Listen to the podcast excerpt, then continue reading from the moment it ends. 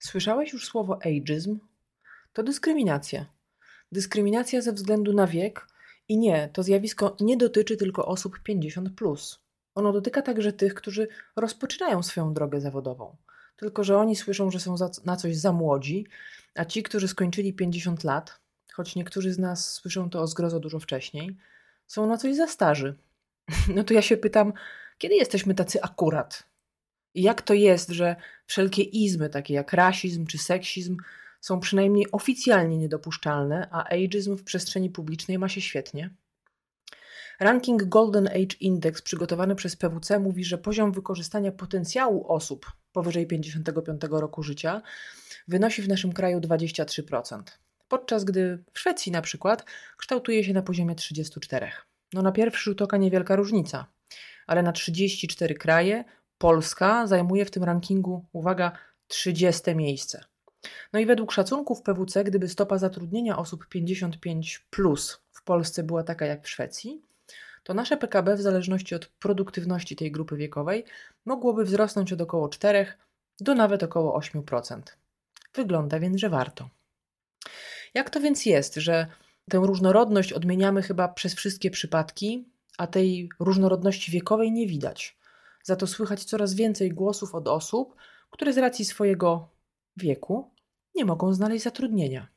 Mimo, że wiele badań pokazuje, że ta różnorodność się zwyczajnie opłaca, że istnieje wyraźna korelacja różnorodności z jakością, wydajnością i innowacyjnością. Wobec zapaści demograficznej pracodawcy nie bardzo mogą już liczyć na kolejne roczniki młodych wchodzących na rynek pracy.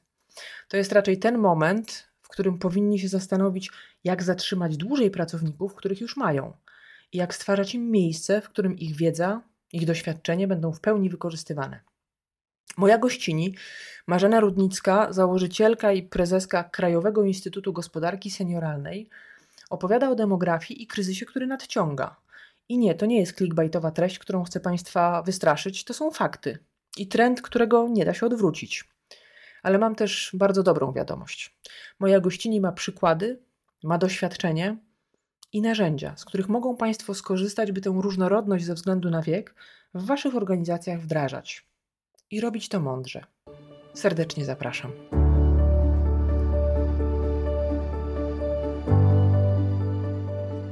Dzień dobry. Nazywam się Emilia Gawryluk, a Ty słuchasz mojej audycji Odcienie Biznesu.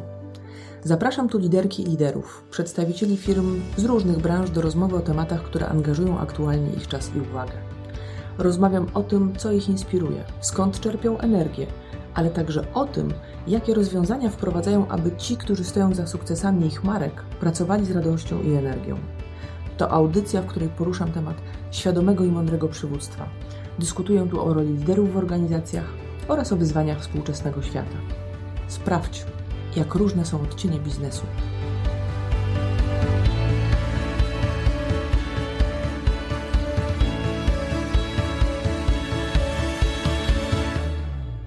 Dzień dobry. W kolejnych odcieniach biznesu mam przyjemność gościć panią Marzenę Rudnicką. Dzień dobry pani Marzeno. Dzień dobry, witam państwa.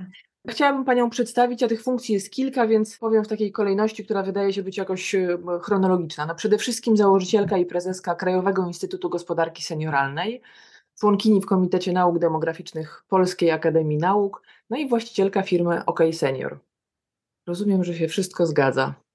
Zgadza się, jak najbardziej, dziękuję. Jak już padło Pani nazwisko, to pewnie słuchacze się domyślają, że będziemy rozmawiać o wieku, ale zanim o wieku, chciałabym zacząć od czegoś, co jest bardzo widocznym trendem, a pracuję w biznesie w zasadzie całe swoje życie. No i ten trend różnorodności, mówię trend, bo jest bardzo widoczny, dużo o tym mówimy. I jak się patrzy na badania, to większość badań mówi, że jest to niezwykle wartościowe. I sięgnę po kilka. Przeprowadzono wiele badań, natomiast badanie naukowe, jedno z ostatnich, The Effects of Team Diversity on Team Outcomes, analizowano tam związek między różnorodnością biologiczno-demograficzną, co nie jest bez znaczenia, a pracą zespołu, a także wpływ zróżnicowania demograficznego na integrację społeczną. I te wyniki bardzo wyraźnie pokazały korelację różnorodności z jakością, wydajnością. Uwaga, to dla bardzo wielu prezesów, dyrektorów i menedżerów może być e, istotne, ale również z innowacyjnością. Pokazano tam, że mieszanka wieku, płci, pochodzenia kulturowego daje ponadto różnorodność poznawczą. I to jest też niezwykle istotne. Kolejny raport, bardzo świeży, bo z 2022 roku, People at Work, Global Workflow View. Jest to badanie, które internetowo przeprowadzono.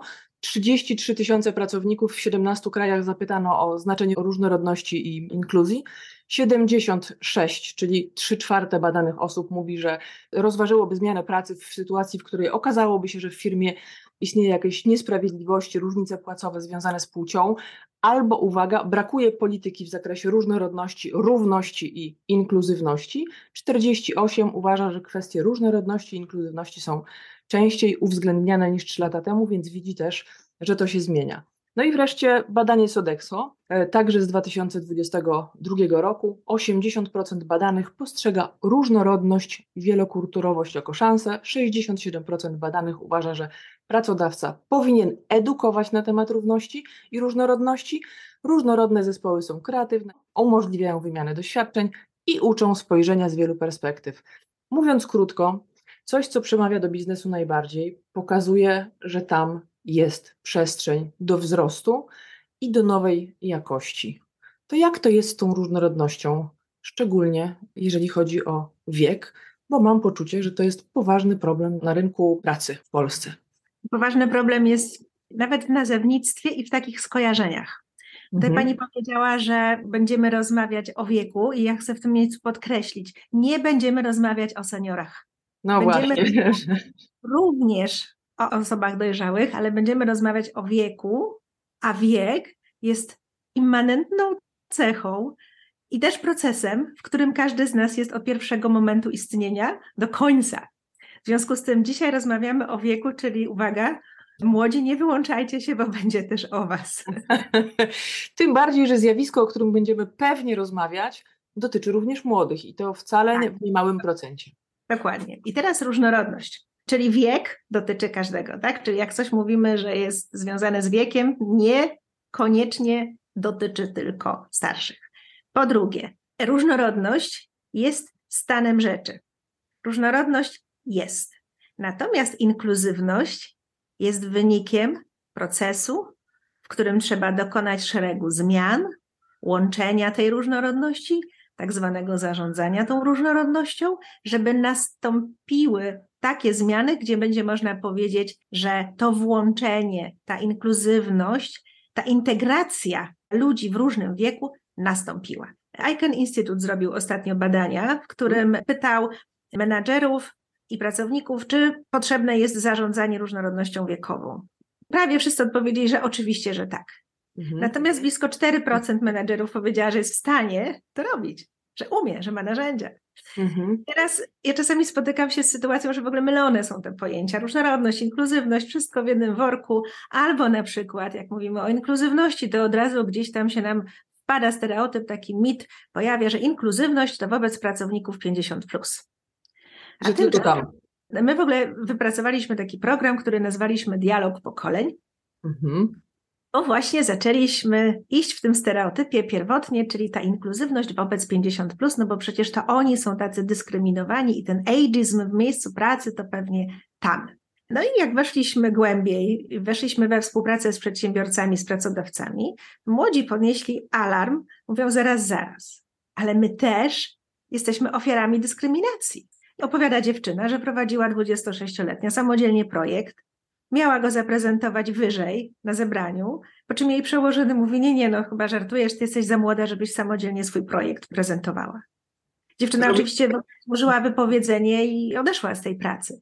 Ale takich momentów, że za młoda na awans, y, za młody na y, podwyżkę, prawda, na premię, na samodzielność gdzieś w jakichś obszarach, też dotyka młodych. Oczywiście, jak gdybyśmy nałożyli na to linijkę badań, no to w skali oczywiście duża część, tam są badania, że pokazujące 36% na co dzień dotyka osób 50 plus spotykają się z dyskryminacją, a 56% w procesie rekrutacji, ale to nie oznacza, że młodzi nie są ofiarami tejże dyskryminacji. To po pierwsze.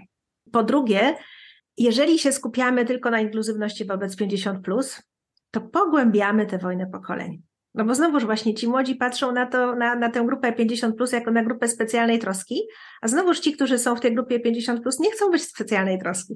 Oni chcą być tak samo jak inni traktowani, żeby szukać kolejnych takich wspólnych elementów. Ale to jeszcze dorzucę, żeby pokomplikować bardziej. Cudownie. Że sprawiedliwie nie znaczy porówno. Czyli każdy z nas na różnym etapie swojego życia ma różne potrzeby. Więc nie oznacza to, że należy jako ze strony pracodawcy przygotować takie same rozwiązania dla wszystkich pracowników i wszystkich tak samo traktować, bo tutaj już polegniemy. Trzeba najpierw poznać potrzeby i potem na nie nałożyć takie odpowiedzi, które tym potrzebom odpowiadają. Oczywiście najczęściej segmentuje się te grupy wiekowe jako tak zwane pokolenia. Mamy ten dialog pokoleń, bo on jest po prostu zrozumiały, prawda? Mhm ale tak naprawdę już w pracy takiej badawczej, czy w pracy, gdzie wypracowujemy narzędzia dla pracodawców, odchodzimy od pokoleń, tylko patrzymy na pewne grupy wiekowe siłą rzeczy, ale tak naprawdę na wspólne potrzeby. Przykładowo, młode matki mhm. i osoby w wieku 50, plus, w szczególności kobiety, są często w podobny sposób zobligowane czy wybierają opiekę nad osobą bliską, gdzie w tym przypadku rodzi się dziecko, a w drugim przypadku potrzebuje wsparcia rodzic. Czasami tego wsparcia potrzebuje nagle, czyli znowu, czy pracodawca zapewni takie rozwiązanie, które pozwoli na taki urlop opiekuńczy incydentalny, bo na przykład nagle ten rodzic ma takie zdarzenie zdrowotne, które nas wyłącza z pracy, albo potrzebujemy czasu na taką opiekę nad tym rodzicem, żeby zorganizować to tak, aby do tej pracy móc wrócić. Bo w tej chwili często stajemy przed wyborem albo rzucamy pracę i się zajmujemy rodzicem, albo się nie zajmujemy rodzicem, jeżeli mamy taką możliwość. Gdzieś tutaj te wyzwania, na przykład opiekuńcze, są wspólne. Cały szereg potrzeb, które są naprawdę bardzo różnorodne, często właśnie one idą z wiekiem, dlatego, że jesteśmy w różnym momencie swojego życia i ta potrzeba jest generowana dlatego, czyli na przykład kupno pierwszego mieszkania w którymś tam wieku, prawda? Co nie oznacza, że na przykład w wieku 50 parę nie zmieniamy mieszkania, bo wyszły nam dorosłe dzieci z domu i dom jest za duży. Na przykład. Tak. Więc to też jest moment na przykład zakupu mieszkania bardzo często. Więc jak się patrzy na różnorodność wiekową, jest piękna, jest cudowna, natomiast schodząc na ziemię i patrząc, jak ze sobą rozmawiają osoby w różnym wieku w pracy, no to taki trochę często smutny obraz jest, dlatego że spotykamy się z takimi wyzwaniami, że na przykład są za stare zespoły. I jak przychodzą młodzi, to są tępieni przez tych starszych ekspertów. Ty nie wiesz, ty się jeszcze musisz dziecko nauczyć. Takie padają na przykład określenia. Co ty dziecko wiesz? Ty się na razie nie odzywaj, ty się tutaj poucz, dopiero będziesz mówił. I, I takie osoby czasami po jednym dniu odchodzą z pracy, albo są za młode zespoły, gdzie z kolei osoby dojrzałe, starsze nie potrafią się odnaleźć, bo na przykład odstają bardzo, jeśli chodzi o kompetencje technologii takie cyfrowe, prawda, obsługi komputera czy korpojęzyk na przykład. Też. Tak, ale to jest w ogóle jakiś kanał, mam wrażenie, bo ja kiedyś usłyszałam taką definicję, ona pochodzi gdzieś z książki, pamiętam, że jakoś została ze mną, że różnorodność to jest miejsce przy stole, inkluzywność to prawo głosu przy tym stole, a ta przynależność to oznacza wysłuchanie czyli mhm. rzeczywiście, że jesteśmy w tym dialogu. Jakoś do tego jest mi najbliżej. Natomiast jak myślę sobie o tym, to to są jakieś straszne stereotypy, chociaż jak teraz powiedziała Pani o tym, że między tymi pokoleniami, jakkolwiek też nie lubię tego szufladkowania, ale rzeczywiście korporacyjnie i w ogóle w organizacjach dla jakiegoś porządku się je stosuje. Chociaż ja na przykład w ogóle nie, nie czuję się częścią swojego pokolenia. Z wielu różnych mam pewne elementy i myślę sobie, że dotyka to wielu osób to przypomniało mi się, że jeden z młodszych moich kolegów, jak żeśmy przygotowywali jakiś materiał, rozmawialiśmy na temat scenek do warsztatu i użyłam tam sformułowania chyba sztos. Nie, nie, pamiętam, ale wydaje mi się, że to było, że to jest sztos, że młoda osoba mówi, to jest sztos. On na mnie spojrzał, mówi, ja to przeczytałem, ale tak się już nie mówi. I powiedział to z takim trochę zakłopotaniem, zażenowaniem i ja mówię, no to jak się mówi? Nawet nie pamiętam, co on wtedy odpowiedział, jak się mówi, Natomiast pamiętam, że poczułam, że już trochę odstaję. To znaczy, że to już nie jest tak, że ja tak z taką łatwością wskakuję w ten młody język, że, że ten język młodszego pokolenia, które ze mną pracuje, jest już troszeczkę inny. To było trochę śmieszne, ale wyobrażam sobie, że no właśnie w tej sytuacji, o której pani powiedziała, czyli ten element jesteś za młoda, żeby przedstawiać coś przed zarządem, to znaczy mogłaś to wykonywać, natomiast nie możesz tego prezentować, jest działaniem opresyjnym No i ta stereotypizacja, która mówi, że ktoś umie, ktoś nie umie. Moja mama jest od niedawna, wprawdzie, ale na emeryturze. I ona sobie doskonale radzi z iPadem, z komputerem, z telefonem, z aplikacjami i tak dalej, co oczywiście nie oznacza, że wszystkie osoby w jej wieku to robią, bo już mój ojciec ma się z tym trochę gorzej. Natomiast nie to, że nie poradzi sobie, natomiast widzę, że moja mama robi to z dużo większą łatwością. Ale chciałabym zejść na taki grunt, bo rzeczywiście pracując w biznesie ja czuję, że... Przepraszam, nawiążę jeszcze do tego, że tak już się mówi, to też jest przejaw dyskryminacji, bo jeżeli taka osoba wzięłaby udział w e, szkoleniu, to by gdzieś tam podprogowo miała zakodowane, że to potrafi też pokazać, jesteś za stara, nie przystajesz do naszej młodej grupy. I to jest wartościowanie, bo wcale ta młoda grupa nie jest lepsza ani gorsza, po drugie, nie ma, że już się nie mówi, bo dzięki temu, że jeszcze się mówi, wzbogacamy język i fajnie, kiedy starsi znają słowa, które są przynależne tym młodym i gdzieś tam tworzone jako taką neologizmy i my je przyswajamy, ale z drugiej strony obowiązek lustrzany i, i przywilej mhm. implementowania tych słów od osób starszych, więc to powiedzenie już się nie mówi, albo mhm. jak ty mówisz, tak się y, nie mówiło, prawda, czy nie mówi, czy nie mów, bo to są jakieś na wasza nowomowa, czyli takie spojrzenie z góry, wasza nowomowa, to tak nie mów, mhm. Y, jest przejawem dyskryminacji i to niby jest niuansowe, ale tak naprawdę jak my spotykamy takich sygnałów kilka, to nasza tożsamość wieku na przykład potrafi się zmienić, bo mhm. tożsamość wieku jest budowana oczywiście psychofizycznie, gdzieś tam też od tego, jak się czujemy, jakie mamy zdrowie, ale znowu, znowu też zależy od tego, jaką mamy psychikę w dużej części, ale tak naprawdę to społeczne lustro buduje nam naszą tożsamość wieku i czasami się śmieję, bo robiliśmy takie wywiady, kiedy przychodzi starość. I Starość przychodzi często, kiedy my to widzimy w oczach innych, czyli właśnie słyszymy na zasadzie, o dobrze wyglądasz jak na swój wiek, albo to w twoim wieku jeszcze ci się chce zaczynać nowe kursy, albo w ogóle zmieniać zawód w twoim wieku. Mhm. I w tym momencie słyszymy, że aha, coś jest nie tak z tym moim wiekiem i wtedy zaczynamy albo, albo przestajemy sobie radzić jako klient, konsument z czymś, czyli na przykład przychodzimy, pamiętam jak nasza tajemnicza klientka właśnie w OK Seniorze powiedziała na wizycie, w jednym z oddziałów, że nawet nie musiałam udawać, że nic nie rozumiem. O Chryste.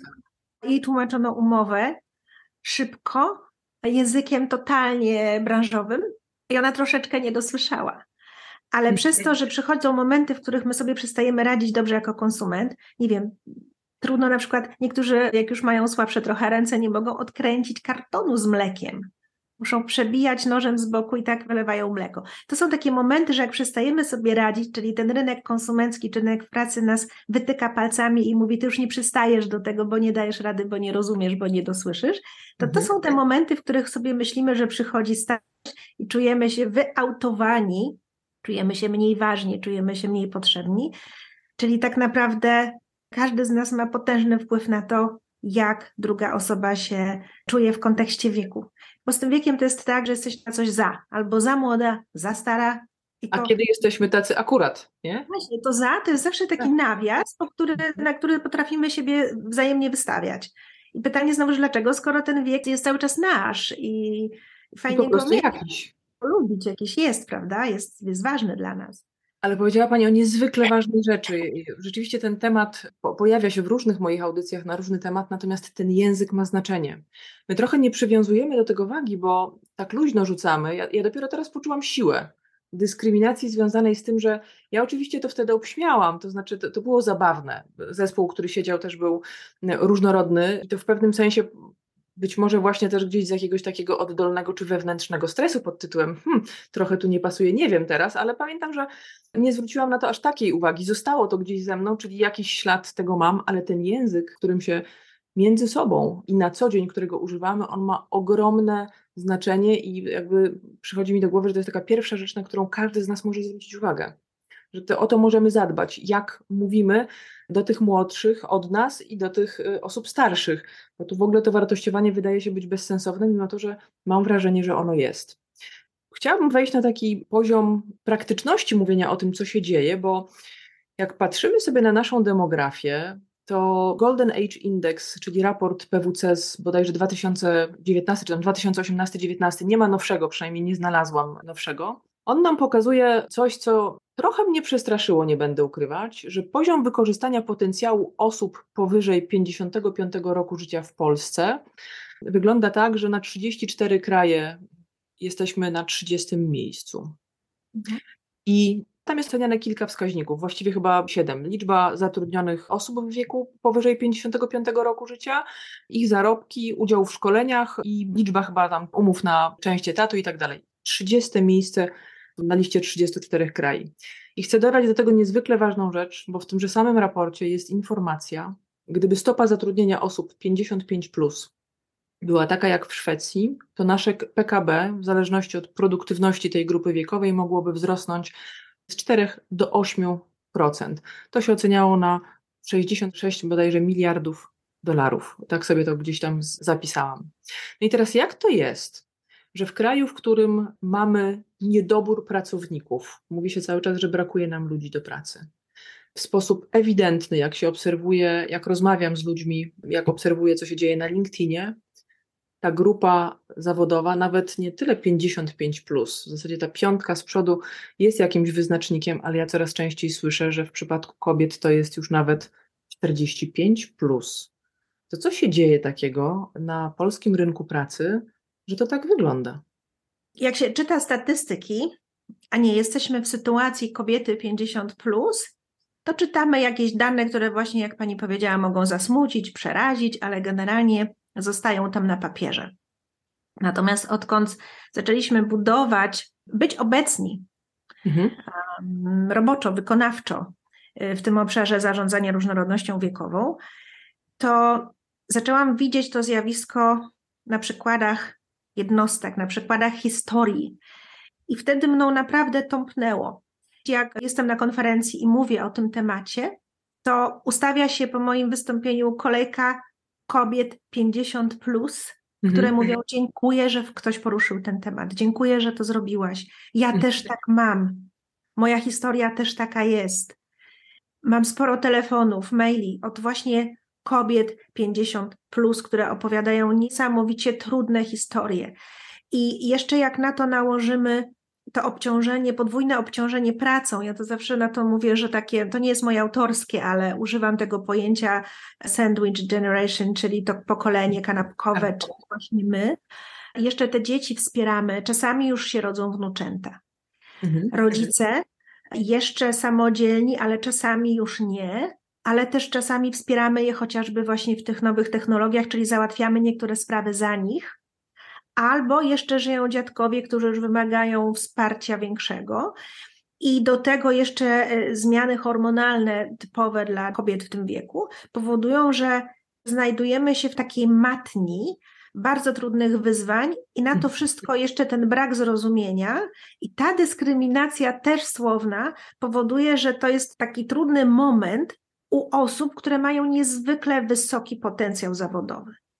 I do tego to pokolenie, jak już mówię już w pokoleniach, i, i gdybyśmy pewną specyfikę tego pokolenia znalazły, no to to jest pokolenie naprawdę zorientowane na pracę, czyli praca jest ważna dla osób w tym wieku, mają bardzo bogate doświadczenie, są lojalni, mhm. chcą być potrzebni, bo właśnie czują ten proces zmian, więc to przywiązanie i to poczucie bycia potrzebnym i tego oddania tej swojej pracy jest na poziomie bardzo wysokim. I ten potencjał jest po prostu wyrzucany do kosza. Ale myślę, że ta demograficzna ręka rynku zrobi swoje.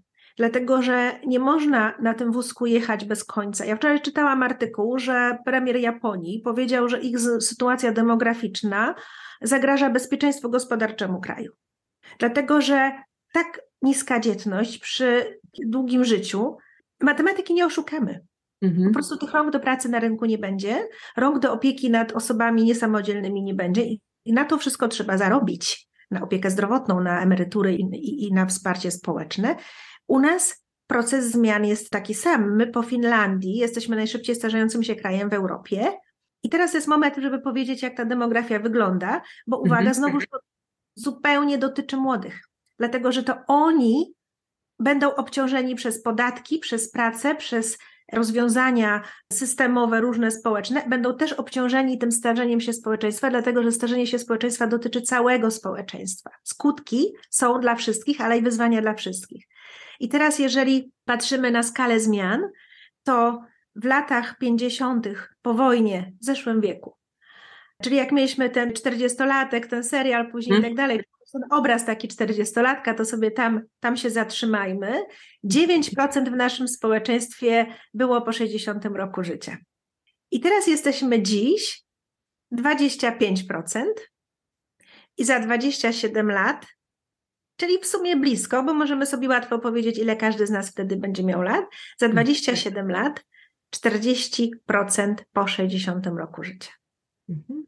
W 2017 spotkały się dwie linie. Jedna, która pokazuje skalę przyrostu bądź spadku, w tym przypadku przyrostu liczby osób 60, plus, i druga linia, która pokazuje spadek liczby osób do 18 roku w naszym kraju. I w 2017 te linie się spotkały, i później takie widzimy takie rozdziawione nożyce. Ja no po prostu się przecinają, tak przecinały mhm. się i te, i te starsze osoby, kohorta wiekowa tych starszych po prostu w górę leci jak szybowiec, rakieta kosmiczna nawet, a z kolei pikuje w dół liczba młodych. I też pamiętajmy, że dzieci nieurodzone do tej pory, do dziś one już się nie urodzą, rodzą się te kolejne, prawda? Czyli my nie odrobimy tej straty demograficznej w tym wskaźniku niskich urodzin, a żyjemy długo. Co prawda nam się to średnia długość życia skróciła dwa lata przez e, pandemię. pandemię, może przez, ale w okresie, bo czynniki są. Więc lepiej nie będzie. Zastanawiam się, jak to jest, bo to jest takie trochę odwlekanie w czasie i pytanie, czy my musimy czekać na ten moment, kiedy będzie dramat. Bo z jednej strony, jak rozmawiam i współpracuję z różnymi firmami o różnej wielkości, to rzeczywiście te KPI, dane finansowe są niezwykle istotne. No i teraz dane z różnych badań mówią również, że te pokolenia, których też jakoś nie, nie, lubię. Ja do niedawna mówiłam, że spotykamy się, cztery pokolenia spotykają się na rynku pracy. Jak wysłuchałam pani TEDxowe wystąpienie, to w zasadzie pomyślałam sobie, to nieprawda. Bo to jest tak, że przynajmniej pięć, czyli ci starzyści, którzy już się pojawiają w, naszej, w naszych organizacjach, a nawet sześć, i że to naprawdę zaczyna być poważne wyzwanie. To znaczy, że my nie możemy tego odkładać. Ja rozumiem, że mogliśmy po raz pierwszy czekać i zastanawiać się w Polsce, czy pandemia będzie, czy nie, i były grupy, które mówiły w grudniu, nic się nie stanie w ogóle, przestańcie o tym myśleć, a byli tacy, którzy mówili, przygotowujmy się, bo ona będzie jeszcze nie wiadomo w jakiej skali, w jakim stopniu, ale na pewno nas dotknie. Tak? Natomiast tutaj my to wiemy i rzeczywiście tu się nie da zrobić nic, to znaczy wstecznie nie zadziałamy. I teraz, czy firmy w Polsce stać na to, żeby przestrzeliwać rekrutację i w ogóle tych ludzi pomijać? Co powinniśmy zrobić, Pani Marzeno, żeby uruchomić, czy też, nie wiem, uchylić te drzwi dla osób, które, tak jak Pani powiedziała, są gotowe, chętne, co więcej, mają ogromne doświadczenie i są badania, które mówią, że osoby w określonym wieku podejmują decyzje po prostu lepiej. I to nie jest kwestia tego, że chcemy powiedzieć i, i zwartościować, tylko po prostu tak jest. No, jest pewne, pewien rodzaj doświadczenia. Czasami się uczymy. Ci, którzy rzeczywiście, ci 50 plus czy 55 plus, którzy chętnie nauczą się nowych technologii, poświęcamy ich czas, nabywają pewne umiejętności, a ci młodzi z upływem lat doświadczenia w różnych sytuacjach, które pozwala im podejmować później lepsze decyzje. Co możemy podpowiedzieć organizacjom, żeby one te drzwi, chciałabym powiedzieć, otworzyły, no ale niechby uchyliły chociaż bo to, co się widzi na LinkedInie, to niestety jest bardzo przykre. Ludzie piszą, mimo to, że nie ma obowiązku umieszczenia daty urodzenia, no ale dość szybko z CV można wyczytać plus minus, ile ta osoba ma lat i podejrzewam, że w ten sposób się to dzieje, żeby te osoby zaczęły się pojawiać w procesach rekrutacyjnych i żeby zaczęły się pojawiać też w firmach. Ja rozumiem, że ich trochę jest, natomiast ten potencjał, który tam drzemie, jest gigantyczny. Ja mam wrażenie, że jest takie czekanie po jednej stronie. Po drugiej w sumie trochę też, bo też brakuje takiego walczenia o swoje prawa. Przypomniała się taka przypowieść, kiedy przychodzi uczeń do mistrza i mówi mistrzu, jak długo mam czekać na zmianę? A on mówi, no jak masz czekać, to długo.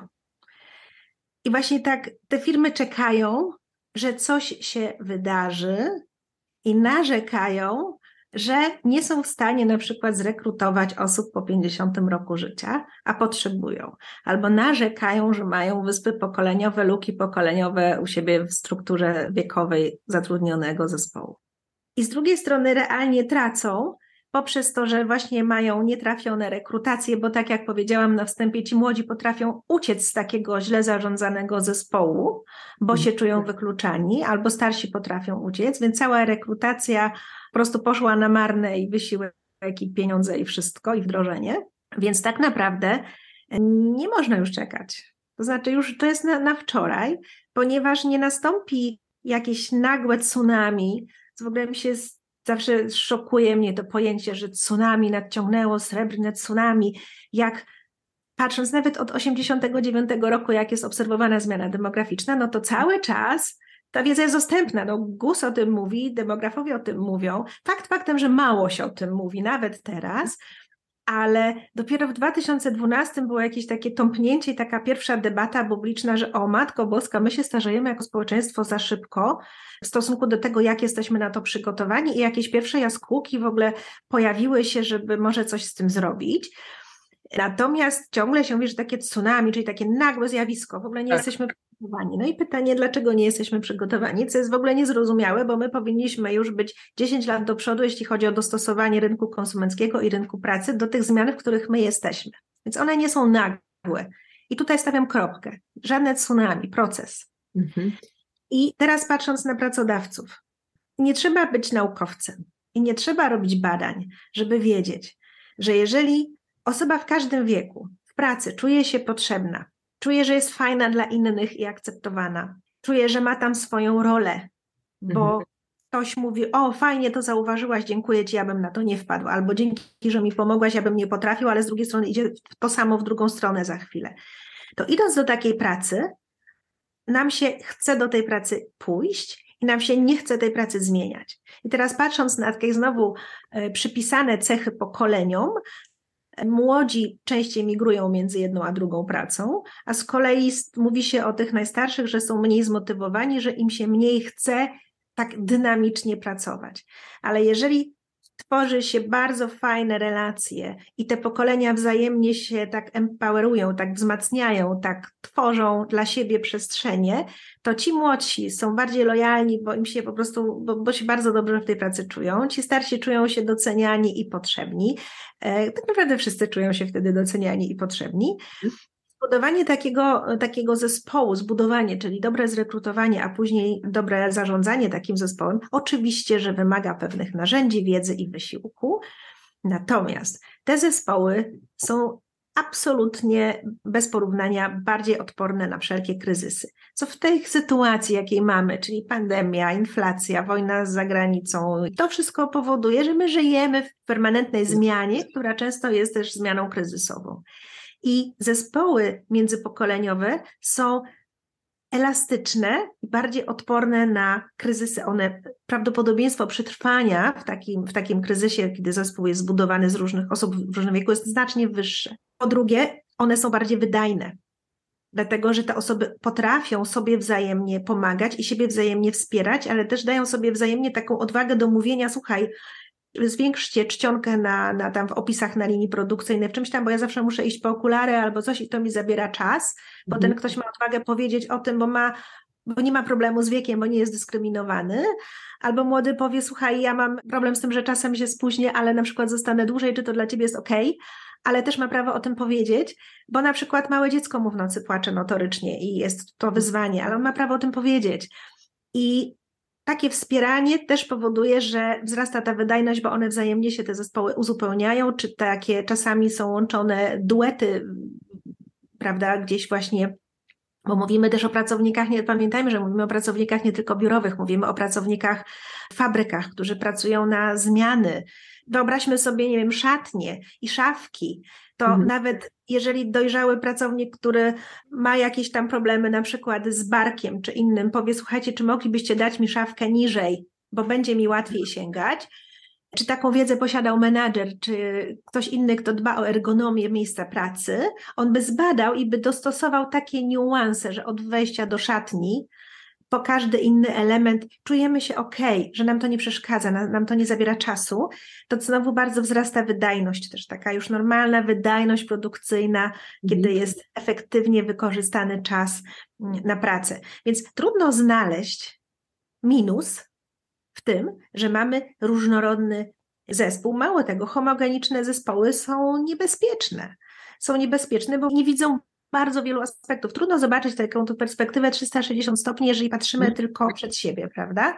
Ale jeżeli my mamy spojrzenie bardzo różnorodne, wynikające z różnych doświadczeń życiowych, poprzez też osoby wychowane w różnych kulturach i, i w mhm. różnych modach i wagach przykładanych społecznie na różnym etapie życia, to w tym momencie ta perspektywa naprawdę jest 360. Naprawdę jesteśmy w stanie znaleźć coś innowacyjnego. Właśnie też są bardziej innowacyjne takie zespoły. Tak, i, i, są na to badania. Natomiast mm, to jest dla mnie niezwykle ciekawe, bo wszelkiego rodzaju izmy, rasizmy, seksizmy, no powiedziałabym, że oficjalnie przynajmniej są już niedopuszczalne, a na pewno są, tak powiem kolokwialnie, no po prostu obciachem.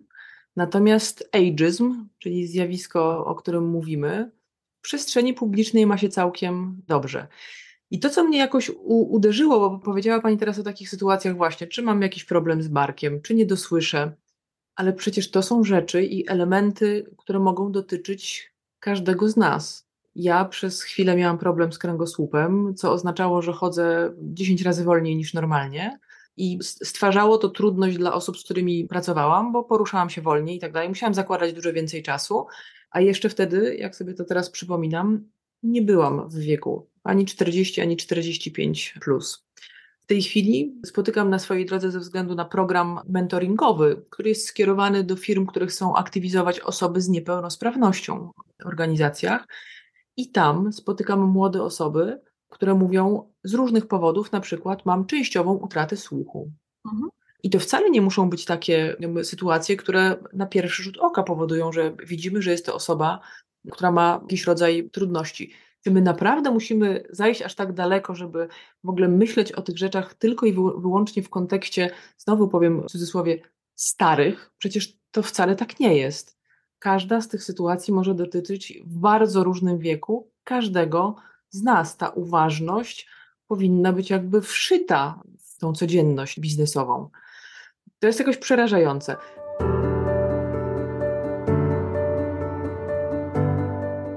Odczarujmy trochę, nawet jak się przygotowywałam do naszego spotkania, to znalazłam bardzo wiele definicji ageizmu. Proszę trochę powiedzieć, jak to z tym jest, jak to czytać, jak to rozumieć, bo czytałam o zawodowym, technologicznym, wizerunkowym, zdrowotnym.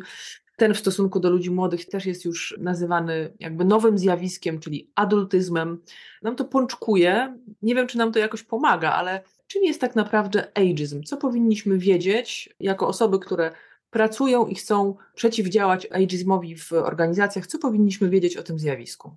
Do tych definicji faktycznie jest bardzo wiele. Ja może tak podam też trochę kilka takich, które używam na, na potrzeby tego, mhm. co robimy i też coś, co jest takie nam bliskie czyli to przede wszystkim autoageism, czyli to, że my sami mówimy, ja już się jestem za stara na to. Bo ja już w tym wieku to mi nie wypada założyć tak krótkiej spódnicy. Albo nie, no ja jeszcze jestem za młoda, żeby gdzieś tam pójść. I ten autoageism nas na dzień dobry potrafi już zahamować i zamiast postawić pierwszy krok, to stoimy w poczekalni wieku. Mamy tak nie wiadomo w sumie na co, że ktoś nas zaprosi, no i właśnie pytanie, czy ktoś nas zaprosi, bo jeżeli my stosujemy wzajemnie jako grupa, każdy wobec siebie ten ageizm, no to na drugiego też tak patrzy. Na zasadzie, skoro jestem na coś za stara, ona ma tyle lat co ja, no to ona też na to jest za stara. Czyli też zmiany znowu, nie czekaj na zmiany, chcesz zmiany, zacznij od siebie. To jest to pierwsze. Drugie, ten ageizm słowny właśnie, czyli to, co mówimy, powoduje pierwsze działanie już emocjonalne, a czasami w skutku taki, to jest autentyczna historia, złożyła wypowiedzenie z pracy, po prostu sobie poszła. Więc też jest taki ageism przez niezauważanie, czyli że mhm. osoby w niektórym wieku są ignorowane. I tutaj nie mam na to w tej chwili badań, może gdzieś są, czy to jeszcze przypadkiem bardziej nie dotyka właśnie młodych. Bo ja sami słyszę z takich środowisk też naukowych, że, że bywa tak, że taka młoda adeptka, adept, oni po prostu są tak trochę traktowani jak powietrze. Mhm. Ciężko tak podnieść rękę i powiedzieć, ale ja mam coś ważnego do powiedzenia. Nie, nie, nie do końca są słyszani, słuchani. Więc ten ageism przez ignorancję, przez niezauważanie, z uwagi mhm. na wiek, o tym mówimy. No i oczywiście dalej mówimy o tym ekonomicznym i, i, na rynku pracy i konsumenckim na przykład, w obszarze konsumenckim, czyli znowuż marketerzy, designerzy mają ten twarz trzydziestolatka i projektują rozwiązania cudowne. Grupa komercyjna wciąż, co jest w ogóle totalnym szokiem. Nie, nieustannie jestem w szoku od wielu lat, że grupa komercyjna kończy się na 49 roku życia tam z małymi wyjątkami. Niewiele mi zostało. A z kolei ponad 14 milionów osób po 50 w naszym kraju jest poza grupą komercyjną. I to znowuż w słowach, ok, no ktoś, kto nie, nie do końca rozumie jakby znaczenie dalej głębiej tego, powie, no, no tak. Tylko to oznacza, że potrzeby osób 50 plus już nie są uwzględniane w procesie projektowania rozwiązań, aplikacji, e-commerce, sklepów wielkopowierzchniowych, ubrań, muzyki, chodników, parków budynków użyteczności publicznej, biurowców, ponieważ ci, którzy projektują, są młodzi, grupa komercyjna jest w tym wieku właśnie, w którym jest. Jeżeli są badania jakieś UX-owe, fokusowe, no to na tej grupie.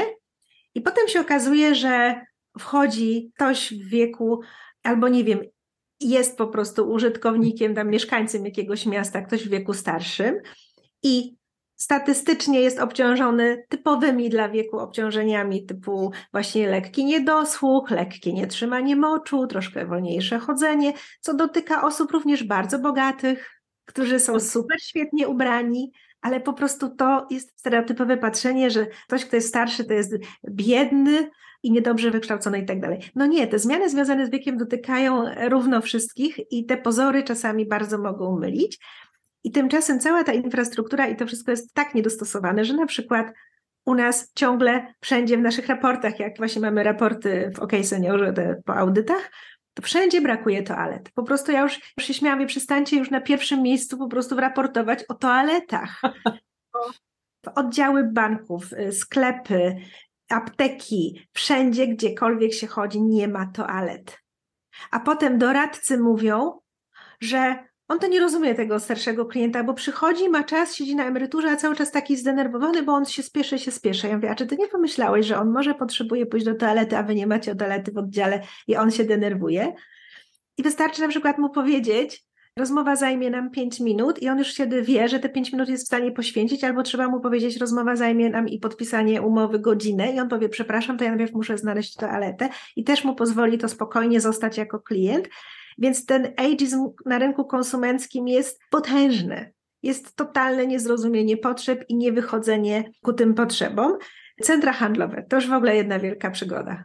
Podłogi, które potrafią być w jakieś esy, floresy, blikające i tak dalej, gdzie przy jakichkolwiek lekkich zaburzeniach błędnika, nie tylko właśnie u starszych, powodują mdłości albo w ogóle takie zachwianie równowagi i tak dalej, i tak dalej. Więc tu można ten ageism na tym rynku konsumenckim po prostu napisać z tego taką sagę przypadków wielotomową. No i na rynku pracy, no to już etap rekrutacji. Ja akurat przygotowując się właśnie do TEDxa, mhm. otwieram jeden z popularnych portali rekrutacyjnych, a tam oczywiście co? Ogłoszenie, zatrudnimy do pracy w młodym zespole. Dynamicznym jeszcze, młodym, dynamicznym zespole, to jest też tak, często. Tak. I oczywiście pracownika biurowego w młodym, dynamicznym zespole. I patrzę i nie wierzę i myślę sobie, dlaczego. Dlaczego wciąż to ma miejsce, jak my tutaj już jesteśmy w tak innej sytuacji? I teraz wyobraźmy sobie właśnie, że jest takie ogłoszenie, że zatrudnię w starym zespole. Kto, kto z młodych by chciał się zatrudnić w takim zespole, prawda? A. Więc, e, e, tak ciężko napisać w różnorodnym wiekowo zespole, albo lepiej już nic nie pisać. Zatrudnię osobę na stanowisko takie i takie, to i to oferujemy, albo jeżeli już chcemy ten wiek podkreślać, to ja zrobiłam takie ostatnio ogłoszenie rekrutacyjne inkluzywne właśnie, gdzie podkreśliłam, że akurat chodziło o zatrudnienie asystentki w międzypokoleniowym zespole i doświadczenie, możliwość zdobycia doświadczenia w międzypokoleniowym zespole, tam później w rozwinięciu to się pojawiło dwa razy, i miałam tak dużo zgłoszeń, nieproporcjonalnie więcej niż wcześniej, i od bardzo młodych też osób. I pytałam je, dlaczego mhm. złożyłaś, złożyłeś e, do nas to CV, to, to swoje zgłoszenie. I większość osób powiedziała, bo, bo to było tak ciepłe i tak fajne ogłoszenie i tak nowe. I w ogóle pomyślałam, pomyślałem sobie, że ja bym chciał pracować w międzypokoleniowym zespole, bo to będzie dla mnie nowe doświadczenie. I to mówiły osoby bardzo młode. Ale to jest fantastyczne, ale to też pokazuje, że to działa. To znaczy, że to tak. nie jest tak, że będziemy sobie opowiadać, że moglibyście, tylko zróbcie i sprawdźcie, bo ten przykład jest fantastyczny. A propos tego wieku i adultyzmu, pod koniec ubiegłego roku w Koszalinie był TEDx i tam jest bardzo fajne wystąpienie Szymona Negacza, który mówił, jak zaczynał swoją drogę i jak był traktowany przez osoby starsze od niego właśnie ze względu na wiek. Bardzo serdecznie polecam obejrzeć, bo on doświadczał tego notorycznie, a to jest y, człowiek, właściwie teraz to mam taką trudność mówienia cały czas młody, po, po prostu prowadzi własną firmę, rozpoczynał działalność, gdzieś tam był około trzydziestki, y, przynajmniej tak to wynikało z y, opowieści i chwilę po, no i cały czas był traktowany jako ten, który jest jeszcze za młody, niedojrzały, co on może wiedzieć, i to jest jakoś dramatyczne, ale pani też powiedziała o tym ageizmie, mam wrażenie, zwielokrotnionym, bo tak się chyba nazywa w stosunku do kobiet. To znaczy, że nie dosyć, że ze względu na wiek, to jeszcze ze względu na płeć.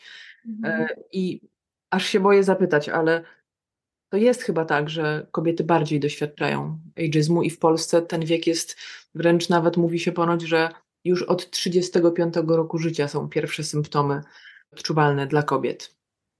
Tak, gdzieś to w ogóle takie przyzwolenie na starzenie się kobiet jest bardzo słabe. Żyjemy w takim kulcie zatrzymania młodości za wszelką cenę, prawda? Czyli jakieś zabiegi i wszystko, że tak ratujmy, zatrzymajmy młodość, prawda? Czy ta wiecznie młoda. I to jest niesamowicie silnie zakorzenione nie tylko w naszej kulturze polskiej, ale w tych krajach wysoko rozwiniętych wszędzie tak kult młodości, w szczególności kobiet, bardzo silnie funkcjonuje. Natomiast jak patrzymy na starzenie mężczyzn, no to takie pojęcia na zasadzie ona się zestarzała, a on dojrzały mężczyzna, prawda? Że ona stara, on dojrzały mężczyzna, on ma włosy przypruszone siwizną, a ona się nie maluje, w sensie nie maluje włosów, prawda? Mm. Albo dlaczego nie malujesz? Weź te siwe włosy i bardzo wiele kobiet nie chce tego robić, bo, bo siwe włosy są też fajne i, i mają piękny kolor często. Więc u mężczyzn to jest pięknie przeproszenie siwizną, a u nas to jest coś niefajnego, często tak jest to odbierane. I też kobiety z wiekiem potrafią być takie, czują się często takie już bezbarne, jakby ktoś im zabierał ten pazur. Czyli ten upływ wieku gdzieś je też szufladkuje i stygmatyzuje, ale też często u kobiet wiek powoduje takie szufladkowanie do nowych ról społecznych, czyli tak zwany babcing, prawda? Że mężczyzna ma jakby większe prawo zostać dłużej na rynku pracy, a ja czasem słyszę od kobiet, które wchodzą w moment tego otrzymania uprawnień emerytalnych, ten wiek, mhm. że one chciałyby jeszcze pracować, ale mówią, nie, ja już nie mogę, bo wiesz, wnuki i ja osobiście, kiedy zatrudniałam osoby do naszych domów seniora, to miałam taką sytuację, że kobieta chciała pracować, ale rola społeczna, jaka na nią czekała, czyli opieka nad wnukami, nie pozwoliła jej i ona musiała się na to zgodzić, bo mężczyzna ma prawo zostać na rynku pracy, a kobieta nie, ale biorąc jeszcze pod uwagę, to jest trochę jak z tym tacierzyńskim, że opłaca się pójść na emeryturę czy na macierzyńskiej kobiecie, a nie mężczyźnie, bo, on, bo kobiety średnio zarabiają Polsce 30% mniej. Emerytury średnio w Polsce kobiety otrzymują 1000 zł mniej miesięcznie niż mężczyźni. Dlatego mhm. też y, jesteśmy wykluczane w ogóle też ekonomicznie z tego rynku pracy, jakby tak wartościowane, że jesteśmy mniej w, tym, w tej walucie mniej warte, dlatego nas się wtedy w te role społeczne z wiekiem wpycha, co jest, jest przerażające. Jak inaczej w tym kontekście brzmi rozmowa o feminatywach, które mają też między innymi przywrócić, czy też doprowadzić do tego, że ta równość płacowa będzie, nie chcę powiedzieć idealna, ale żeby była większa, bo ta przepaść jest ogromna. Natomiast to jest też przerażające, bo dużo wątków mi się tam uruchomiło, natomiast chcę powiedzieć o e, jednym, o tym, że to pokolenie osób 50 plus, jakoś trudno mi sobie wyobrazić, żeby ono było aż tak niezauważalne, bo robi się już badania i na przykład jest cały ruch e, skierowany w stosunku do osób LGBT. Mówi się, tam jest siła, bo to są osoby najczęściej bezdzietne, wolne, mogące się poświęcić pracy, ale też prowadzące tam życie na nieco wyższym e, poziomie.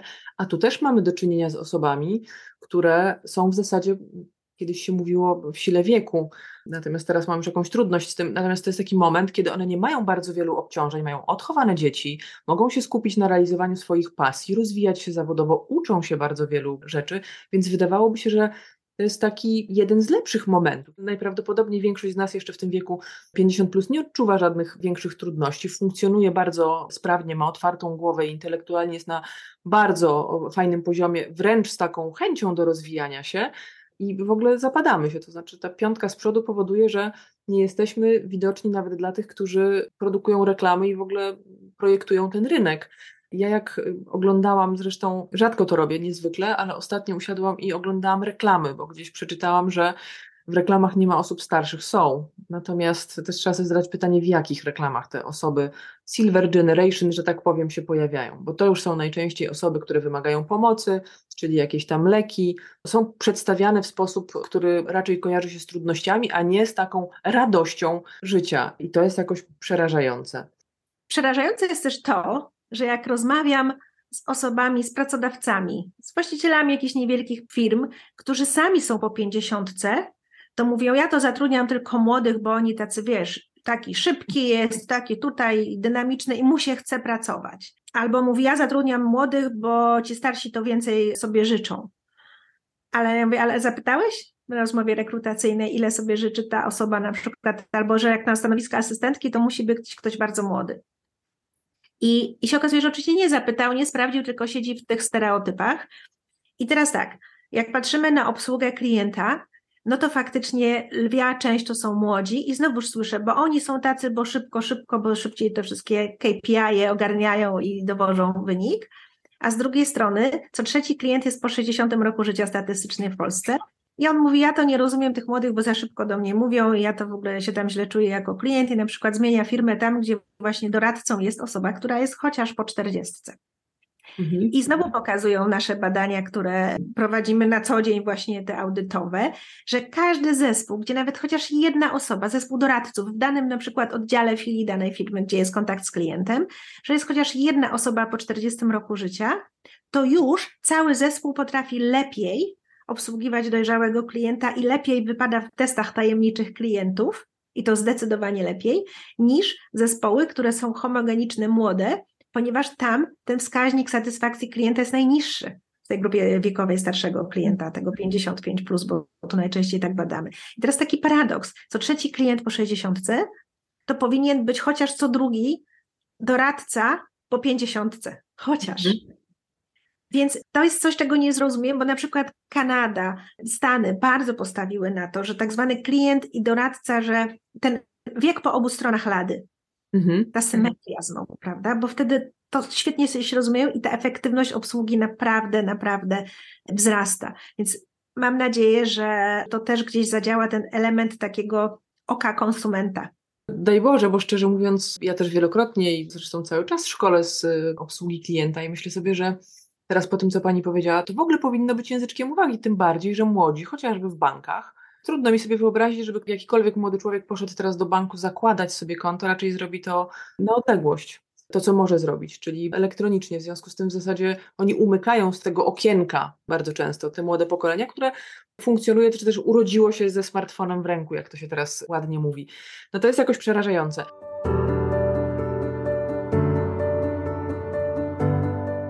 Chciałabym jeszcze na koniec poprosić, żeby powiedziała Pani o programie, który Państwo realizujecie, Dialog Pokoleń. On się rozpoczął w 2021 roku i jakby w założeniach, o których przeczytałam, to jest program, który ma wspierać firmy w zarządzaniu różnorodnością wiekową, jak rozumiem też wspierać cały rynek pracy. Proszę powiedzieć trochę o programie, no bo myślę sobie, że dobrze by było, żeby firmy wiedziały, co można i jak z tego skorzystać, bo to naprawdę jest moment, żeby zacząć to robić. Tak, program w ogóle powstał oczywiście oddolnie, bo na właśnie LinkedInie napisałam taki post po rozmowie z moją córką, która właśnie powiedziała o tym ageizmie, ageizmie wobec siebie, że ona jako młoda osoba doświadcza. I napisałam taki post na temat Age Diversity and Inclusion, taki generalnie z prostą grafiką z tym hashtagiem. I byłam w szoku, ile się zgłosiło do mnie osób, z takim wyzwaniem na zasadzie, my to wyzwanie mamy u siebie, czy wy może już coś robicie w tym kierunku? Ja byłam wtedy świeżo po napisaniu takiej pracy naukowej na temat zarządzania wiekiem, stąd mhm. też gdzieś u mnie to już wykiełkowało też jako taka potrzeba objęcia tego obszaru jakimiś badaniami, być może działaniami. Ale że działamy zawsze oddolnie, no to zaprosiliśmy te organizacje do współpracy i też partner społeczny, czyli Związek Ochotniczych Straży Pożarnych, 700 tysięcy członków ochotników, sześć pokoleń, mówią, my też mamy te wyzwania. My zarządzamy tak. sześcioma pokoleniami, my mamy już jakieś programy, ale chcielibyśmy je uporządkować, być może stworzyć nowe. I na to wszystko jeszcze nawiązaliśmy kontakt ze związkami zawodowymi. Związki zawodowe ze swojej perspektywy zaczęły opowiadać o potrzebach. Więc program się rodził bardzo fajnie warsztatowo z udziałem różnych środowisk i pracowników, i osób w różnym wieku. I właśnie pierwotnie miał być deklaracją pracodawcy wobec inkluzywności 50, ale bardzo szybko to porzuciliśmy, widząc, że potrzebujemy zapiekować te wszystkie pokolenia w podobny sposób, taki lustrzany, symetryczny, te potrzeby. I stąd też właśnie dialog mhm. i pokoleń, czyli w tym dialogu jesteśmy sobie równi. Wypracowaliśmy szereg narzędzi, o których za chwilkę powiem, takich, do których można zacząć krok po kroku, mhm. żeby na zmianę nie czekać, tylko już po prostu ją robić. Ale do tego właśnie związki zawodowe powiedziały, że nam nie wystarczy deklaracja, bo tych deklaracji i tych obserwatorów, bo w ogóle też jak się słyszę, ja często mówię tak, ja jestem za inkluzywnością. Mhm. Ja mówię, okej, okay, robiłeś w tym kierunku. No wiesz, no jeszcze, ale za inkluzywnością są, prawda, wszyscy, jak się rozmawia. No i teraz, żeby wyjść z pozycji obserwatora i składającego deklarację do roli tego makera, tego, który zrobi, te związki zawodowe powiedziały, my właśnie nie chcemy deklaracji pracodawcy, że jest OK wobec inkluzywności, tylko chcemy twardy dowód. Chcemy, żeby ktoś przeprowadził audyt i dał na to certyfikat. A że mieliśmy opracowane narzędzia do oceny w OK Seniorze na rynku konsumenckim, wykorzystaliśmy ten zasób, tę metodologię, ale zamieniliśmy oczywiście tajemniczego klienta na ankietę pracowniczą, ale też anonimową i stworzyliśmy w ogóle system oceny poziomu zarządzania różnorodnością wiekową, gdzie raport, który po całym badaniu pracodawcy składamy, jest tak naprawdę taką książką kucharską z gotowymi przepisami, gdzie, co, w jakim obszarze, w tym dokładnie zakładzie pracy, w tej organizacji można robić, poprawić, albo co jest super i należy pielęgnować i się tym chwalić. I niebawem ruszy jeszcze Księga Dobrych Praktyk u nas na stronie Dialogu Pokoleń, gdzie będziemy te dobre praktyki już pokazywać. Natomiast nie oszukujmy się, że nie za wiele organizacji jest w stanie tak sobie stanąć do audytu i ten audyt przejść pozytywnie, żeby certyfikat pracodawcy dialogu pokoleń trzymać. No i wypracowaliśmy takie kroki pomocowe, które właśnie na stronie dialogu pokoleń są że można zacząć od kroku pierwszego upowszechnianie, czyli w ogóle zacząć rozmawiać w organizacji o, że jesteśmy różnorodni wiekowo, co mhm. oznacza, że mamy różne potrzeby i co oznacza, że powinniśmy o tym umieć mówić. I tutaj się kłania ten międzypokoleniowy słownik. My czasami to tak nazywamy, bo autentycznie niektóre organizacje mówią, zbudujmy słownik międzypokoleniowy. I to, co pani powiedziała na początku, mi powiedziano, teraz już się tak nie mówi. No właśnie się mówi. Ja wam powiem, co to znaczy, nauczcie się tego, a wy mi powiedzcie o swoich słowach, których ja się nauczę. I mamy słownik międzypokoleniowy i wszyscy czujemy się fajnie. Czyli pierwszy ten krok to tak mówienie o wieku, żeby to zrozumieć i rozbić stereotypy. To, co nas totalnie metkuje, etykietuje i potem wsadza w te szufladki, więc to jest ten pierwszy krok. I później już idziemy w takich pięciu kolejnych krokach. To jest ergonomia stanowisk pracy i dopasowanie właśnie z uwagi na wiek stanowisk pracy, ale też mówimy o właśnie i systemach zmianowych, i pracy elastycznej, i wspieraniu się, czyli łączeniu w takie jakieś duety czy zespoły, tak żeby one jakby jako struktura nie traciły na wadze i wydajności.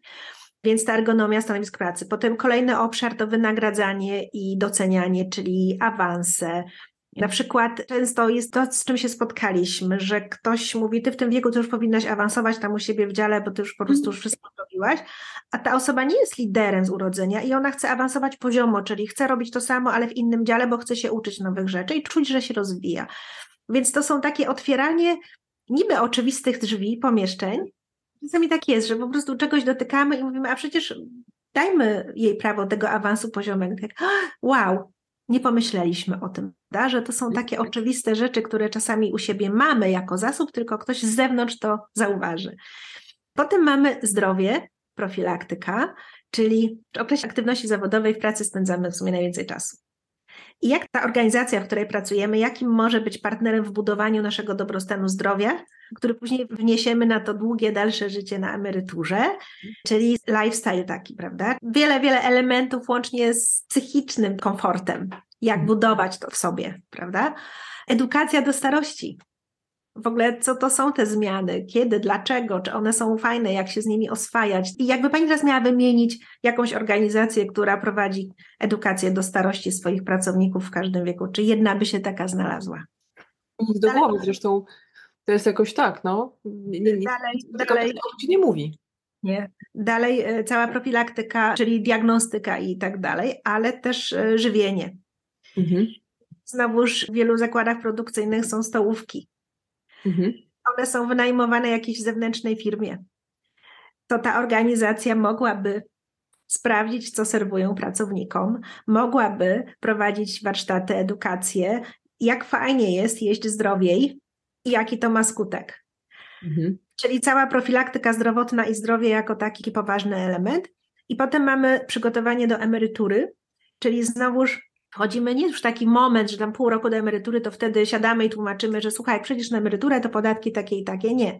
To jest budowanie też takiego zasobu w tych pracownikach, którzy na przykład mogą nauczyć się czegoś nowego na emeryturę, żeby tam zająć się tym zawodowo, bądź otworzyć jakąś swoją działalność, bądź robić coś hobbystycznie.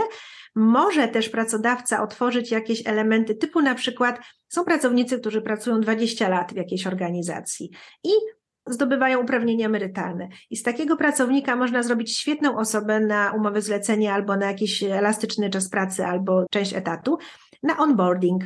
Wchodzą nowi pracownicy i on jest tak naprawdę jak gospodarz tego miejsca, bo skoro jest tam 20 lat, oprowadza, tłumaczy gdzie i co, tłumaczy też relacje między ludźmi i jest świetnym przewodnikiem, niezastąpionym, do onboardingu, żeby wprowadzić tego młodego, w sensie nowego adepta do pracy.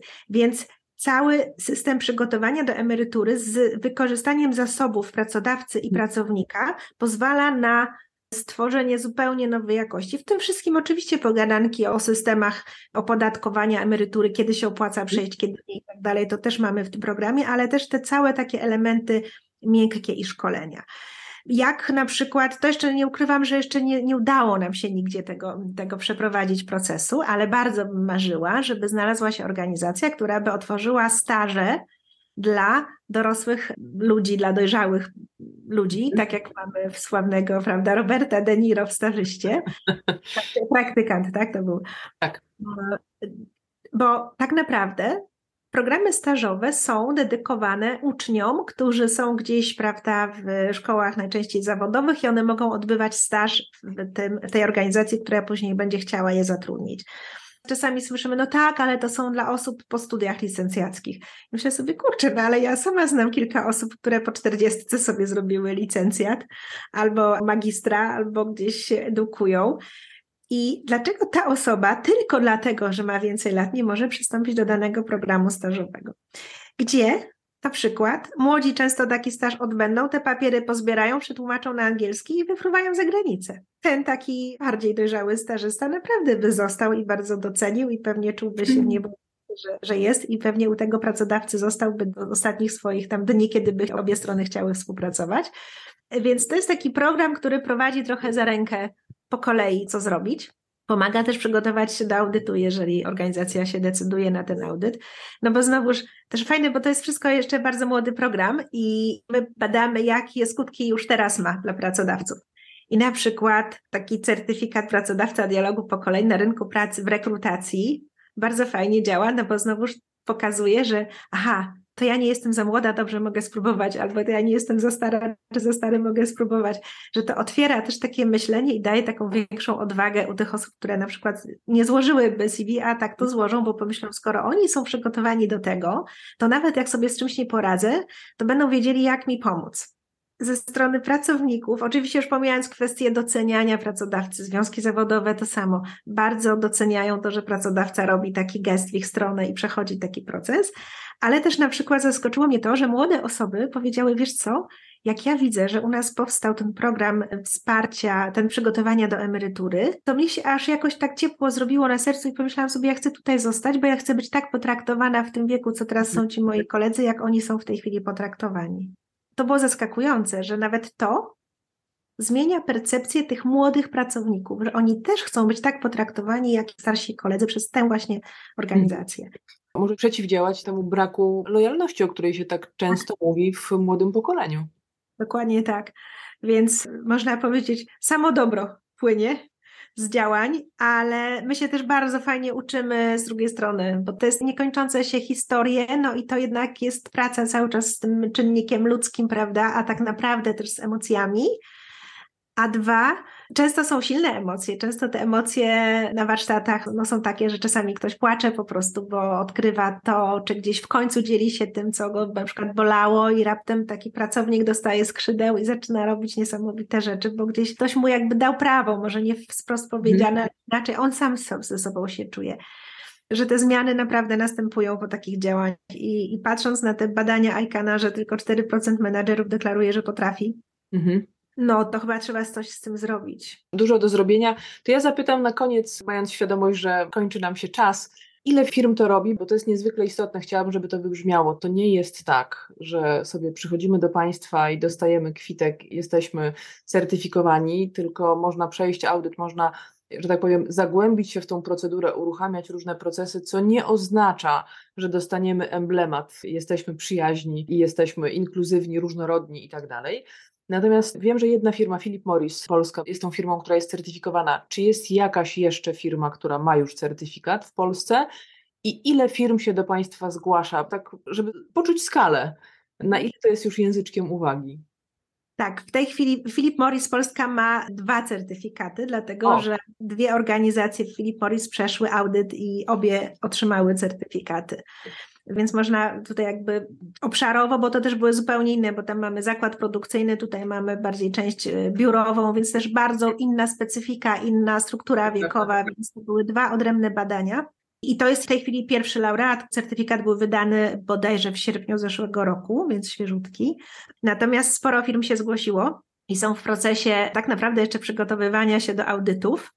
Za chwilę chyba pierwszy audyt się rozpocznie w tej kolejnej, natomiast przygotowywanie się do audytu, bo to, my jesteśmy w stanie na pierwszym takim spotkaniu warsztatowym ocenić, czy w ogóle jest zasób, który można badać bo też nie chcemy sytuacji, w której rozpoczynamy badanie i już z góry wiemy, że certyfikatu nie będzie, tylko lepiej trochę za rękę poprowadzić i troszkę przygotować te obszary, które później będą temu badaniu podlegały. Natomiast oczywiście może być tak, że audyt będzie wykonany, a nie, punktacja nie pozwoli na otrzymanie mhm. certyfikatu, bo ten certyfikat jest, tak, audyt trwa minimum trzy miesiące i łącznie z wizytą studyjną w miejscu pracy czy w miejscach pracy, jeżeli one są rozsypane. I też diagnozujemy bardziej obszar, czyli jeżeli są różne zakłady pracy i one są bardzo różne, to też próbujemy wtedy tak ten audyt zrobić, aby on był referencyjny dla danej organizacji. Mhm. Czyli to też jest samo przygotowanie i zdefiniowanie obszaru jest pewnym wysiłkiem. No i później, poza ankietą pracowniczą, o której powiedziałam, która jest anonimowa, są wywiady z pracownikami na różnych szczeplach, z różnych obszarów. Są badane dokumenty i procesy, które w tej chwili już organizacja prowadzi w kontekście zarządzania różnorodnością wiekową, czyli wszelkie inkluzywne działania, one czasem są wpisane w ogólne polityki zarządzania różnorodnością.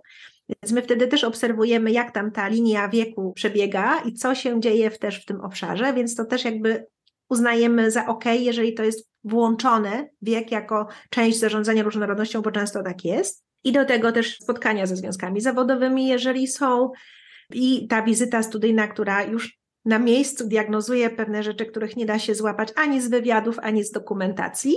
Więc to jest taki dosyć głęboki, mówiąc delikatnie, audyt, ale staramy się go robić bez dużego zaangażowania czasowego pracowników, bo też wiemy, jak bardzo jest to cenne. Więc mamy to podzielone na dosyć krótkie sloty czasowe, plus mhm. jesteśmy w stanie sami wiele, otrzymawszy te materiały, rzeczy analizować bez angażowania czasowego pracowników, bo to też jest dużym wyzwaniem, bo tych różnych certyfikatów czy audytów duże organizacje mają kilka w roku.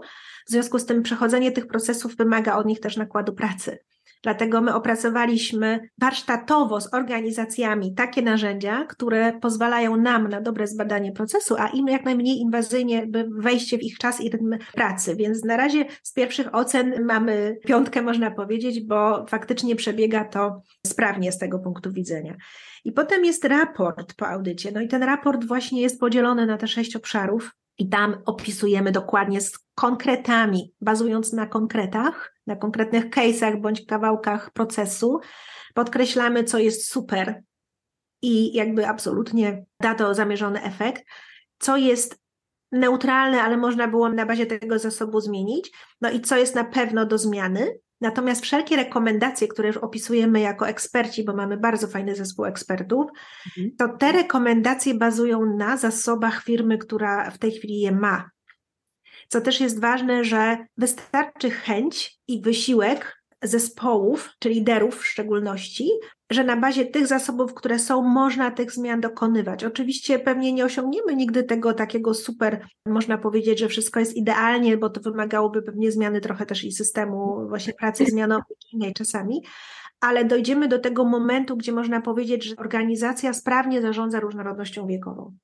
Czyli dzięki Państwu można się doskonale przygotować, nawet jeżeli nie zdać tego egzaminu tu i teraz, bo wiemy, że nie jest dobrze i potencjalnie może być tak, że się spotkamy z różnymi ułomnościami naszej organizacji, ale ten proces może pokazać nam kierunki i przygotować nas do tego, żebyśmy za chwilę byli gotowi mówić o naszej organizacji, że jest prawdziwie włączająca, prawdziwie inkluzywna, także w tym wymiarze wiekowym. Tak, jeszcze Pani zapytała o skalę zgłoszeń. Mhm. Może tak, My nie prowadzimy sprzedaży jako takiej. nie prowadzimy żadnego marketingu. Natomiast w każdym poście na LinkedInie czy gdzieś pocztą pantoplową między organizacjami, które się tam też spotykają w różnych grupach dyskusyjnych, tych zgłoszeń jest naprawdę bardzo dużo. Mhm. Natomiast absolutnie prawie wszystkie zgłoszenia są od dużych organizacji zatrudniających po kilka tysięcy pracowników, bo to one czują te zobowiązania, a dwa często one są w tej sieci globalnej, gdzie tam są na tak zwanym globalu odpytywane, a co wy w Polsce zrobiliście konkretnego w obszarze zarządzania wiekiem. I też ta potrzeba pokazania tego konkretu, tego na przykład certyfikatu albo tego działania i wdrożenia też jest wymagana w strukturze po prostu całej organizacji na poziomie międzynarodowym. I stąd też to działanie się wpisuje jako narzędzie działania tej firmy tutaj w Polsce, ale też skala zatrudnienia i wyzwań właśnie w rekrutacji i później w zarządzaniu i wydajności i utrzymaniu pracownika u siebie jest tak duża, że, że to są ci pierwsi, którzy w tej chwili się zgłaszają, ale na przykład pojawiły się też organizacje, które z obszaru właśnie zarządzania dużymi budynkami, czyli można powiedzieć z obszaru nieruchomości, gdzie też są różne osoby w obsłudze i od strony i technicznej, i kontaktu z klientem, i marketingu i tak dalej. I się okazało, że tam też są te wyzwania i też trzeba do tego podejść, ponieważ zaczynają być już problemy z na przykład relacjami z klientem i tak dalej. Mhm. Więc gdzie nie spojrzymy, to się zaczyna to wyzwanie. Potem też firmy na przykład deweloperskie, też architekci, bo znowuż mamy młody zespół projektowy architektów, no i piękne centrum handlowe po prostu zrobią takie, że później z kolei przychodzą najemcy, którzy na przykład mają świetnie dostosowane oddziały, to przykład z życia, z, nawet z naszym OK Seniorem, z certyfikatem, super przygotowane, ale przeniosły się do centrum handlowego i tam się okazuje, że spada liczba klientów starszych, dlatego że nie są w stanie dobrze funkcjonować w centrum handlowym, bo schody ruchome, bo właśnie podłogi niedostosowane, bo toalety nieoznakowane albo bardzo daleko, bo głośno, bo złe oznakowanie w ogóle w centrum, więc poziom tego zagubienia wysoki. I mhm. teraz taki najemca sieciowy myśli sobie, a może nie warto mi być w takim centrum handlowym, ponieważ tracę klientów, to ja wolę zostać gdzieś w kamienicy od ulicy. Mhm żeby nie tracić klientów. No i to jest taki efekt domino, że takie znowuż projektant pracujący tam dla funduszu inwestycyjnego, taka pracownia architektoniczna, powinna zacząć się zastanawiać, jak budować zespół międzypokoleniowy u siebie wśród architektów, żeby oni byli w stanie w ogóle zauważyć, że może należy konsultować to ze starszymi osobami. Dalej ten zarządca fundusz, który już później całe oznakowanie i ten miks najemców buduje, to wszystko powinien zacząć uwzględniać potrzeby też starszych, czyli dobrze mieć międzypokoleniowy zespół.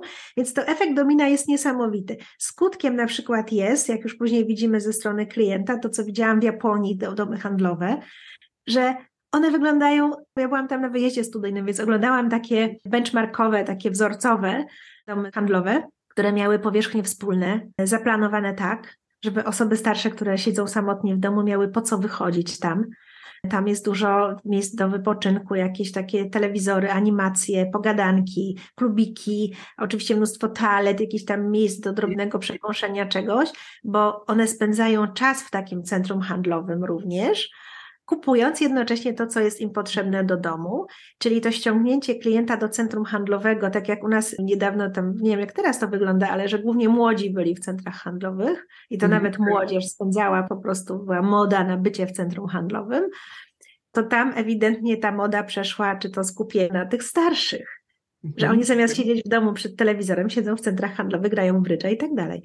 Więc to, co mamy dziś na wejściu, a to, co możemy mieć, no to wymaga lat zmian, i twardych inwestycji akurat w tym przypadku, ale warto, bo 40% za chwilę po 60 powiało takim prawdziwym optymizmem. Z ogromną przyjemnością słuchałam tego, co pani mówi, bo też wiem, że starsze osoby, i wiem to na przykład od swojej nieżyjącej już niestety babci, że ona miała taki moment, że jak już mieszkała sama, to mówiła, chciałabym mieć taką przestrzeń i z koleżankami, tymi, które jeszcze żyły, spotykała się w kawiarni na rogu na kawę.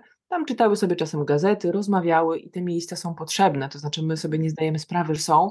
Jak opowiadała Pani, jak to wygląda w Japonii, to pomyślałam sobie, że chciałabym widzieć dla nas taką przyszłość i po tym wszystkim, o czym żeśmy mówiły, że jest tak źle, to jednak powiało optymizmem, bo też te korporacje, rzeczywiście ja też słyszę to, że korporacje mówią, ciąży na nas pewien obowiązek, jak nie my, to kto? My musimy pokazać kierunek i to nie jest jedyny temat. Chciałam powiedzieć, że to, co ja widzę w organizacjach, to oczywiście to jest języczkiem uwagi. Bardzo mnie cieszą programy tego mentoringu odwrotnego.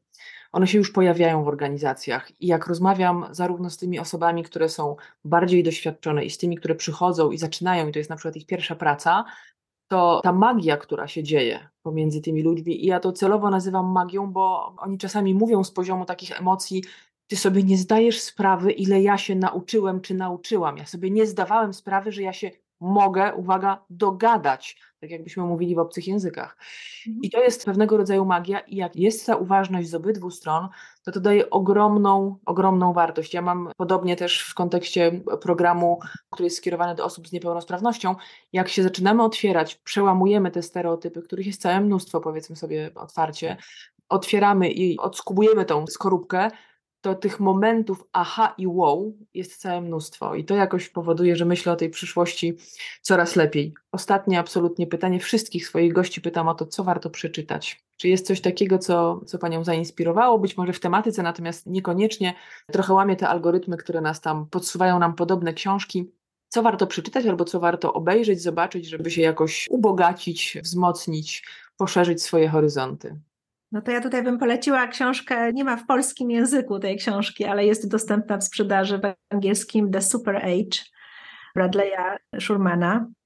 I to jest akurat mój kolega ze Stanów, który przez wiele, wiele lat prowadził bardzo dużą organizację, podobną do naszego instytutu, no ale w skali Stanów. Po czym inna jako skala, rzeczywiście. Ekspert, ekspert futurysta działa już teraz jako właśnie taki międzynarodowy ekspert w obszarze wieku i on uknął w ogóle takie pojęcie super wieku, czyli tego największego potencjału, jaki mamy w życiu, mhm. właśnie w 50 plus, że to jest taki moment, w którym jesteśmy najbardziej zamożni, jesteśmy najmniej właśnie obciążeni tymi domowymi obowiązkami, najbardziej nam się chce, planujemy jeszcze, co będziemy robić na, w drugiej połowie życia. I on jako nazwał właśnie to The Super Age, jako ten wiek, który jest wiekiem niesamowitych możliwości. I on opisuje to zjawisko w różnych obszarach życia, też na rynku pracy, ale też fajnie pokazuje zmiany, taką zupełną reorientację produkcji dóbr i usług na potrzeby starzejących się społeczeństw na różnych przykładach. I pamiętam taki przykład właśnie, jak pisze, że w Japonii produkcja pampersów dla dorosłych już dawno przewyższyła produkcję pampersów dla dzieci. I pojawił się kolejny problem, co z utylizacją tychże, no więc pojawiła się branża, która tam odbiera i utylizuje te pampersy dla dorosłych. Więc to pokazuje też skalę starzenia się społeczeństwa, prawda? Więc gdzie, gdzie, gdzie zawsze był tutaj fokus i, i wyobrażenie, że rynek jest dla młodych.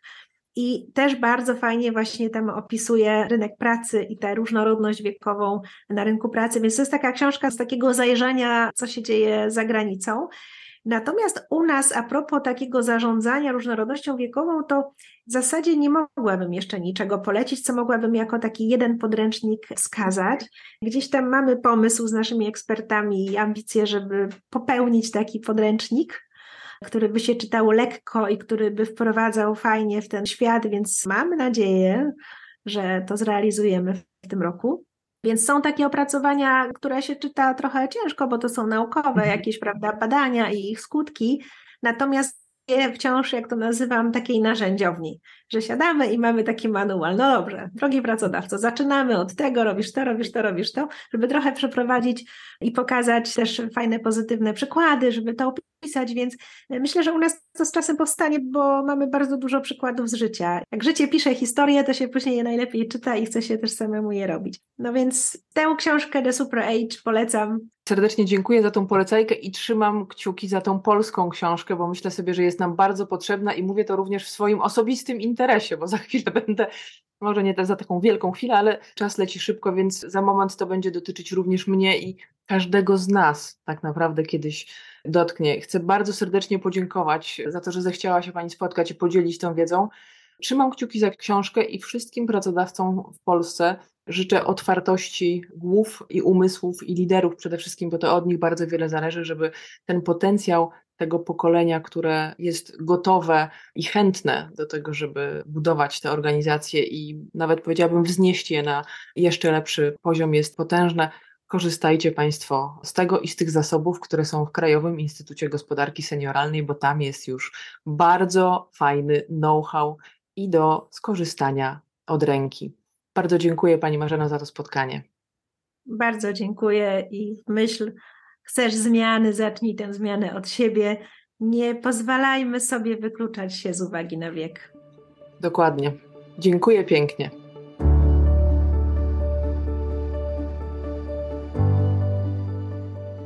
Dziękuję za Twój czas. Mam nadzieję, że nasza rozmowa była dla Ciebie inspirująca. Jeśli Ci się podobała, udostępnij ją znajomym, zostaw lajka i zasubskrybuj, aby nie umknął Ci żaden odcinek. Będzie mi miło, jeśli podzielisz się swoją opinią. Napisz kilka słów recenzji. To dzięki Tobie mogę się rozwijać i trafiać do szerszego grona odbiorców. To dla mnie ważne i bardzo Ci za to dziękuję. Już dziś zapraszam Cię na kolejny odcinek. Sprawdź, jak różne są odcienie biznesu.